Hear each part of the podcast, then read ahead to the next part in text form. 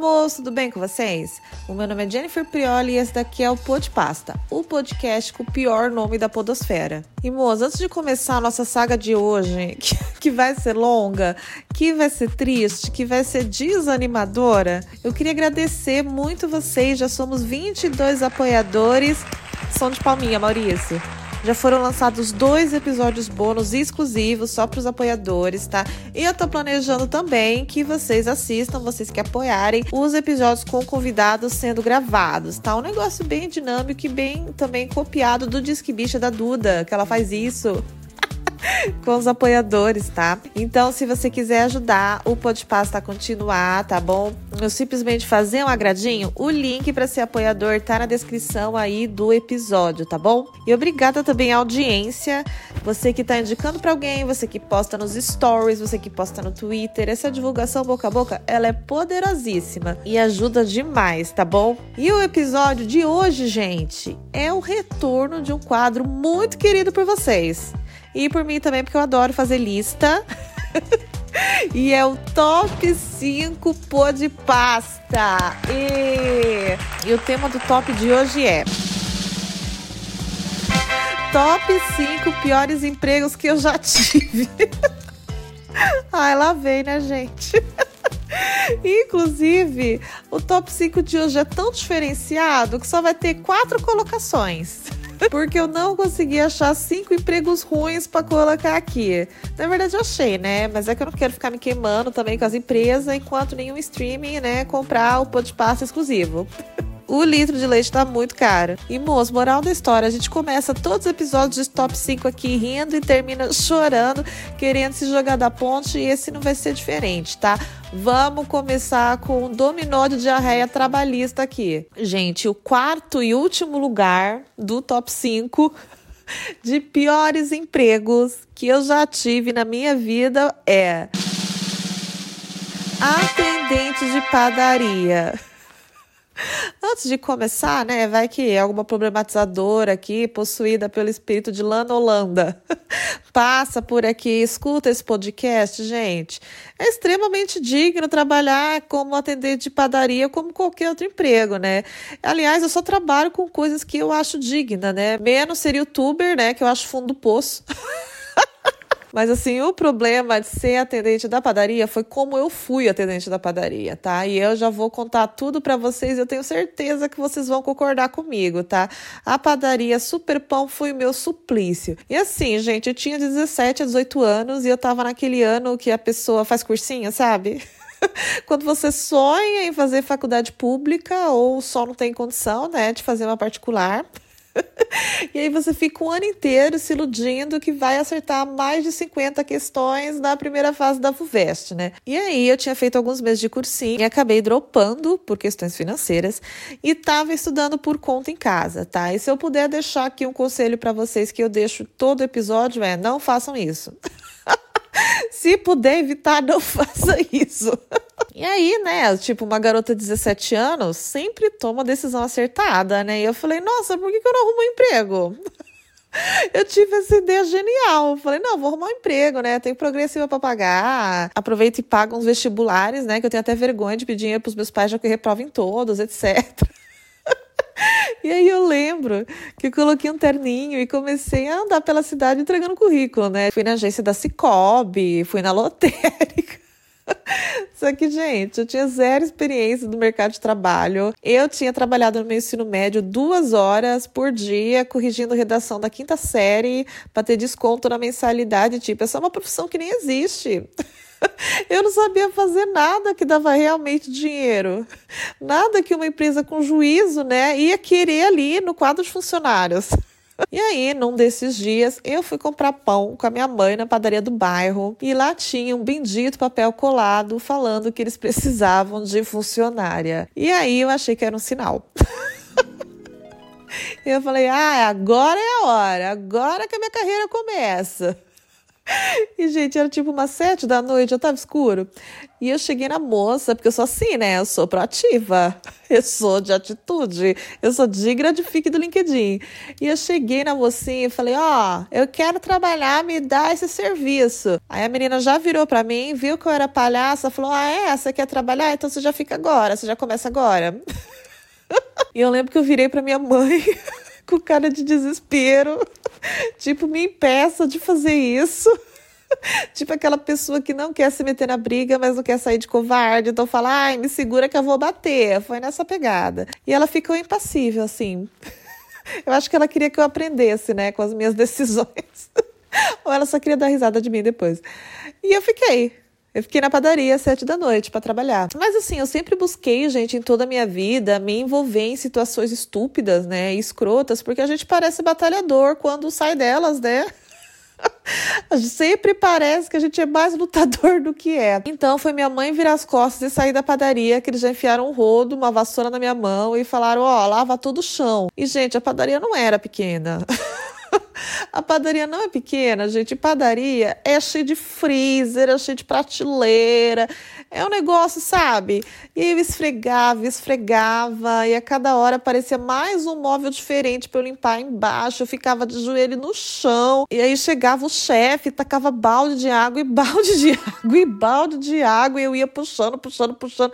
E eu juro, gente, eu fiquei das sete às dez da noite, que era a hora que fechava, limpando o chão lavando o chão da padoca, né? E quando terminou assim, meu joelho não existia mais, tinha virado paçoquinha. Então eu fiquei desesperada, gente. Eu fui falar com a mocinha que trabalhava lá. Eu falei assim: nossa, vocês fazem isso sempre? Tipo, todo dia, toda semana? Porque assim, gente, se fosse muito comum, eu ia dropar, vou ser sincera.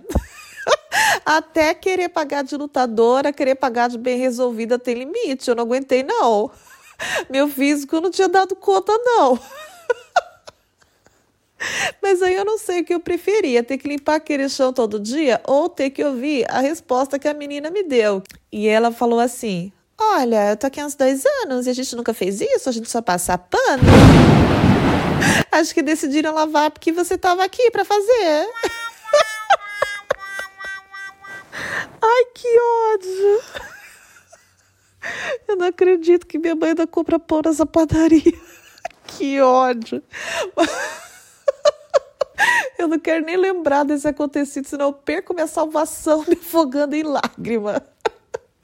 Mas aí, gente, a questão é que eu não sou de desistir de nada, eu não desisto de nada, né? Que, inclusive, essa é uma característica das pessoas perdedoras, né? Só perdedor que fica insistindo no negócio errado. Os vencedor não. Dropa as coisas, dá uma meditada e só investe o tempo assim no que merece, né? Eu não, eu fico insistindo no negócio que já tá condenado, né? Eu continuei indo lá, né? Continuei indo trabalhar. E assim, eu até me divertia trabalhando na Superpão. Quando eu ficava sozinha na vitrine, todo mundo saía, sei lá, para algum intervalo, eu comia todas as Carolina que tava lá. eu adorava a adrenalina de cortar frio na máquina, sabe? Tipo, eu falava, ah, agora eu vou perder o braço, agora eu não vou. Ah. Mas assim, lá pro quarto dia, né? Já tava quatro dias trabalhando na Superpão, eu comecei a sondar, né? Tipo, e aí, tem alguma vaga para eu ficar fixa? Tem como assinar minha carteira, né? Como diz a Constituição. o Ministério do Trabalho, né? E aí o chefe, o senhor Superpão, falou: não, fica tranquila, tem uma vaga aqui que eu vou ver, né? Provavelmente é tua. Isso mesmo, né? Só prometia, mas não carimbava a carteira. E bem nesse tempo, gente, eu reparei que a mulher do padeiro, tá? Do cara que enfia pão no forno do pão, começou a rondar por ali, entendeu? ia lá e arrumava umas prateleiras e dava umas atendidas. E eu comecei a sentir aquele fedor, aquele cheiro de indicação, de nepotismo na padaria. Falei, ah, não é possível que essa megera vai usar a influência dela na Superpão para roubar o meu cargo de atendente. Mas eu continuei também dando meu sangue, né? Porque eu, eu ainda acreditava que se a gente se esforçasse, as coisas iam dar certo, né? E aí, gente, eu folguei sábado, tá? Depois de, sei lá, seis dias de trabalho. E domingo, eles já enviaram SMS para mim enquanto eu tava me arrumando, falando que eu não precisava ir mais para Superpão. Eles tinham contratado a mulher do padeiro, né? Gente, essa rasteira que o nepotismo me deu dói até hoje. Tá? Tem a ferradura do nepotismo cravada na minha bunda até hoje. E assim, moral da história. Eu trabalhei seis dias na Superpão. Eu ganhei 120 reais, eram 20 reais por dia. Eu lembro que eles me davam notinha. Não sei se tinha nota de 20 ainda, era duas de 10, sei lá. E eu lembro que eu comprei, gente, com esse dinheiro, um sutiã. Eu paguei um vestibular, acho que foi da Fatec. E levei o namorado que eu tinha na época lá, o namoradinho no cinema, tá? e foi o dinheiro mais malgado da minha vida, porque eu não uso, né, mais nenhuma dessas três coisas hoje. eu passei na Fatec, mas eu não cursei. O sutiã não serve mais, né? Só se usar aqui, sei lá, de cinta liga só na perna e o namorado, né? Muito menos, serve muito menos. Resumido, foi uma semana da minha vida que eu joguei no lixo, né? Mas sei lá. Mas assim, gente, eu gosto de fingir que fortaleceu meu caráter, embora eu não acho que tenha feito nenhuma diferença nele, não. E agora vamos pro terceiro lugar. Chegamos no top 3, hein, gente? Foi rápido. Do top 5 piores empregos que eu já tive. Ai, esse é pesado demais. Vender brigadeiro. Gente, o top 3, ele vai se passar todo no ano de 2018 tá? É um fatídico ano que eu já contei um pouco dele aqui para vocês no Pode Pasta, tá? É um ano que eu fiquei desempregada e que o menino de Calói me assaltou. Então, assim, foi um ano emblemático na minha vida. Foi tipo um marco, tá? Esse ano, se ele fosse um personagem da dramaturgia, seria Adriana Esteves no seriado Justiça. Então, gente, desempregado tem muito tempo livre para consumir literalmente qualquer coisa. eu tava vendo TV, sei lá, vi na internet, aquelas reportagens da UOL, que é um monte de fotinha com legenda e você vai passando, adoro. E eu vi uma reportagem da Maria Brigadeiro. Para quem não sabe, a Maria Brigadeiro é tipo uma franquia de brigadeiro artesanal, é a maior do Brasil, assim, brigadeiro gourmet. E eu esqueci, antes de começar a fazer esse episódio, de pesquisar se existe uma pessoa chamada Maria Brigadeiro. se existe, né, a dona Maria Brigadeiro, você é só o nome da franquia. Mas assim, por hora, vamos supor que existe porque facilita a narrativa, tá?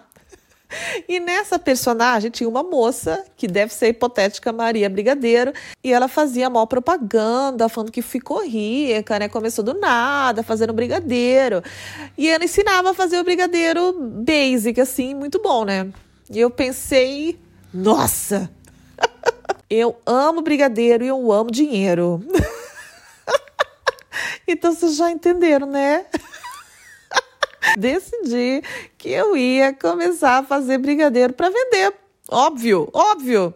E ainda mais, gente, que nessa época tava super na moda empurrar em todos os pobres a falácia que dá para ficar rico, tá bom? Só vendendo brigadeiro e bolo de pote na rua, tá? Então, sei lá, eu vou me defender aqui falando que eu estava seguindo a trend, seguindo a tendência do mercado de trabalho informal da época. Moral da história. Eu fui no supermercado Barbosa do bairro. Eu gastei 12 reais de ingredientes, margarina, duas latas de leite moça, granuladinho forminha. O Nescau já tinha em casa, tá? Eu acho importante falar tudo isso para vocês. Enquanto eu fazia essa listinha, eu fiquei triste, porque hoje em dia 12 reais é só o leite moça, gente. E ainda aqueles soros de leite, né? Não é nem o leite condensado integral, não, mas tudo bem, né? E aí eu fui fazer o brigadeiro da Maria Brigadeiro. E, gente, eu segui a receita, não ficou ruim, não. Tipo, ficou um brigadeiro digno. sei lá. Eu já tinha comido brigadeiro assim, de festa daquele jeito, sabe? Eu imagino, gente, que os brigadeiros da Maria Brigadeiro devem ser melhor, né? Mas assim. o pessoal do Jardim Guaraú, onde eu morava, ia vender os brigadeiros, né? Eles não deviam ter acesso, pelo menos ao tempo todo, à minha concorrente Maria Brigadeiro e iam se contentar comigo, né? Eu pensei tudo isso. Olha que plano de negócio profundo e bem planejado. Mas, gente, eu não tanquei ser vendedora, não. Ninguém me avisou, tá? Maria Brigadeiro não me avisou na reportagem da UOL que ia ter que oferecer o brigadeiro para as pessoas. Eu achei que eu ia estar tá lá mexendo com a espátula de plástico na minha panela antiaderente, o bairro inteiro ia sentir aquele aroma do brigadeiro feito na hora, iam vir flutuando até o meu portão, que nem os ratinhos da Cinderela, tá? E eu, e eu ficar batendo palma e ia comprar os brigadeiros, né? Mas não aconteceu. e eu saí na rua com 10 ou 12 brigadeiros, né? Eu lembro que eu tinha feito os brigadeiros bem grandes, né? E eu não sabia o que fazer com eles. não tinha ninguém na rua, né? Caso cogitasse oferecer um bairro residencial, né? As pessoas trabalham ou fica dentro de casa, né? Que é louco de ficar na rua em São Paulo sem pretexto, ninguém, né? E assim, eu não ia bater na porta dos outros oferecendo brigadeiro, né? Correndo o risco de ser enxotada, que nem testemunha de Jeová, porque assim, eu tenho um pânico de rejeição, né? Tenho problema em ser rejeitada. E, eu, e aí eu lembro, gente, que eu dei uma volta inteira no bairro com os brigadeiros na mão, achando que alguém ia, tipo, ai, ah, ficar curioso, ver na minha mão, sentir o cheirinho comprar. E não aconteceu, né?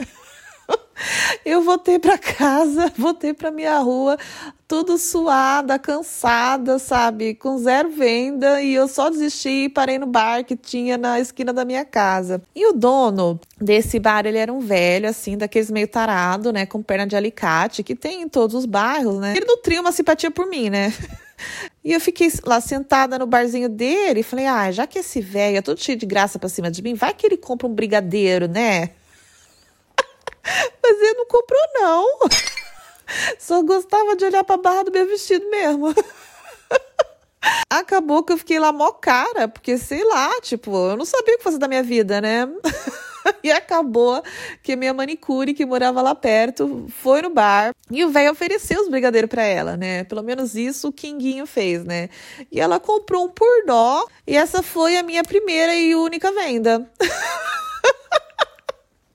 Eu não sei, gente, como foi o começo da carreira da Mary Brigadeiro, não, mas não deve ter sido fracassada assim. E eu voltei para casa com as mãos cheias de brigadeiro, né? E com o rosto cheio de fracasso e vermelho de suor, né? E eu lembro que o meu marido ficou com muita dó, gente. Ele me olhou com uma cara de compaixão e ele comprou todos os meus brigadeiros e deu para eu comer. Ai, vamos encerrar essa história que tá mais humilhante que a da padaria. o final, que era para ser fofo, só ficou deprimente mesmo. então, gente, eu comi meu próprio estoque e esse foi o fim da minha promissora carreira de Jenny Brigadeiro. E agora a gente vamos para o segundo lugar do top 3 piores empregos que eu já tive. Que foi vender Pokémon na OLX.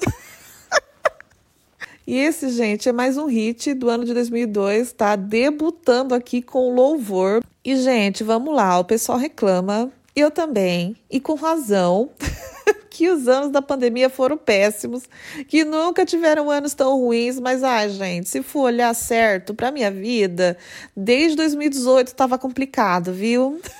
Não sei não se piorou para mim em 2020, viu, gente? A derrocada já estava há muito tempo. e assim, gente, 2018, que foi o ano que eu fiquei desempregada, fiquei desempregada em janeiro, então eu fiquei literalmente o ano inteiro desempregada. E eu não consegui emprego formal e nem informal, se for ver.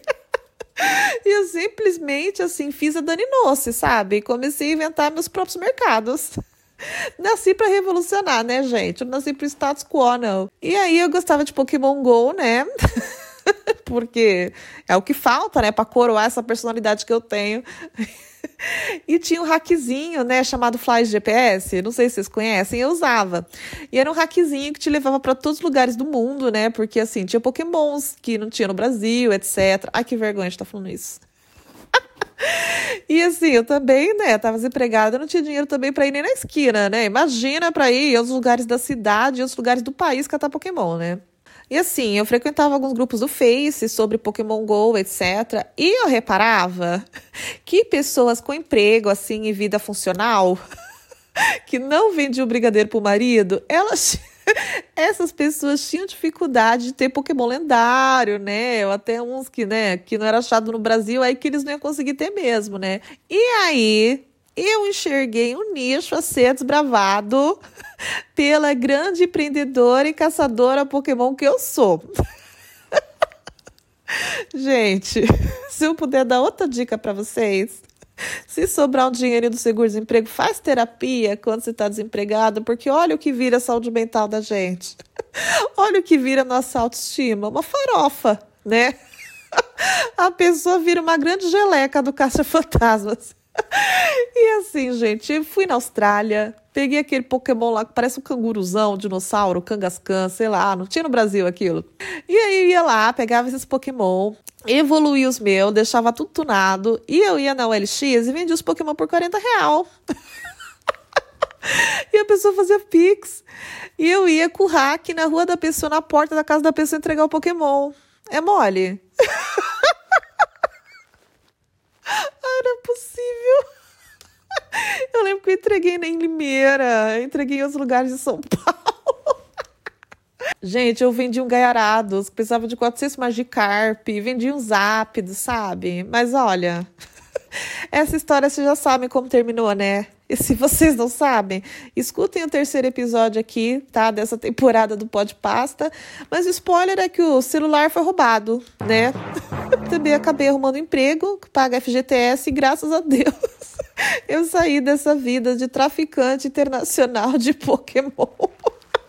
Aí essa história é patética, mas eu nem consegui ficar triste contando. De tão patética que é. É engraçada só. e agora, gente, vamos pro primeiro lugar. O melhor barra pior emprego que eu já tive. Vender avaliações no TripAdvisor e no Google empresarial. Bom, gente nem preciso dizer, né, que essa peripécia aí ocorreu no amaldiçoado ano de 2018. Um dia eu vou fazer um episódio só contando tudo que aconteceu nesse ano comigo, gente, é só coisa boa. E assim, gente, eu não sei de onde eu tirei essa ideia de vender avaliação positiva no TripAdvisor, mas eu quero acreditar muito que eu vi isso em algum lugar, eu só copiei, porque senão eu tenho até vergonha mais ainda. E tipo, gente, eu anunciava no Mercado Livre na OLX, tipo, combo de 10 avaliações positivas no TripAdvisor ou Google, pro seu restaurante, pro seu estabelecimento, pipipipopopó. E eu fiz uma trupe, gente, de Gmail fake, muito enorme. tipo, de uns 30 Gmail fake, eu lembro até hoje. Era Views Prioli 1, Views Prioli 2, e chegou até no 30. Inclusive, eu usei esses, né, esses e-mails fake para assinar o meu canal no YouTube, né? 30 seguidores ali não existem dos 30 mil. E assim, gente, se ainda faltava, né? A gente comprava bastante, eu ainda pedia para os meus amigos, explorava mesmo, né? Para eles irem lá avaliar os estabelecimentos e eles amavam. tá? Eu falava, vai, escreve qualquer maluquice nessa lavanderia aqui da Barra da Tijuca. E eles já iam lá, ó. Oh, minha vestimenta nunca voltou tão cheirosa. Está cheirando pétalas de rosas do Himalaia. E eu amava, gente, fazer essas avaliações. Porque eu sou criativa, né? Eu sou uma grande criadora de conteúdo, né? Esse, esse é um tipo de criação de conteúdo também. E eu só fui começar a repensar, gente, esse novo rumo da minha carreira quando. Como eu posso falar isso? Quando um prostíbulo, é isso que fala, tentou me contratar. E eu fui ler as avaliações e o nome tipo era clínica pipipi. E era um monte de marmanjo falando: ah, as massagens são muito boas, a Claudinha é uma fofa. Eu, ai, meu pai. E assim, gente, eu não queria compactuar, né, com a perpetuação dessa indústria que machuca muitas mulheres, etc. Eu acho que eu cheguei até a fazer um comentário teste com a conta do meu marido. Tá lá até hoje a foto dele lá, falando da Claudinha.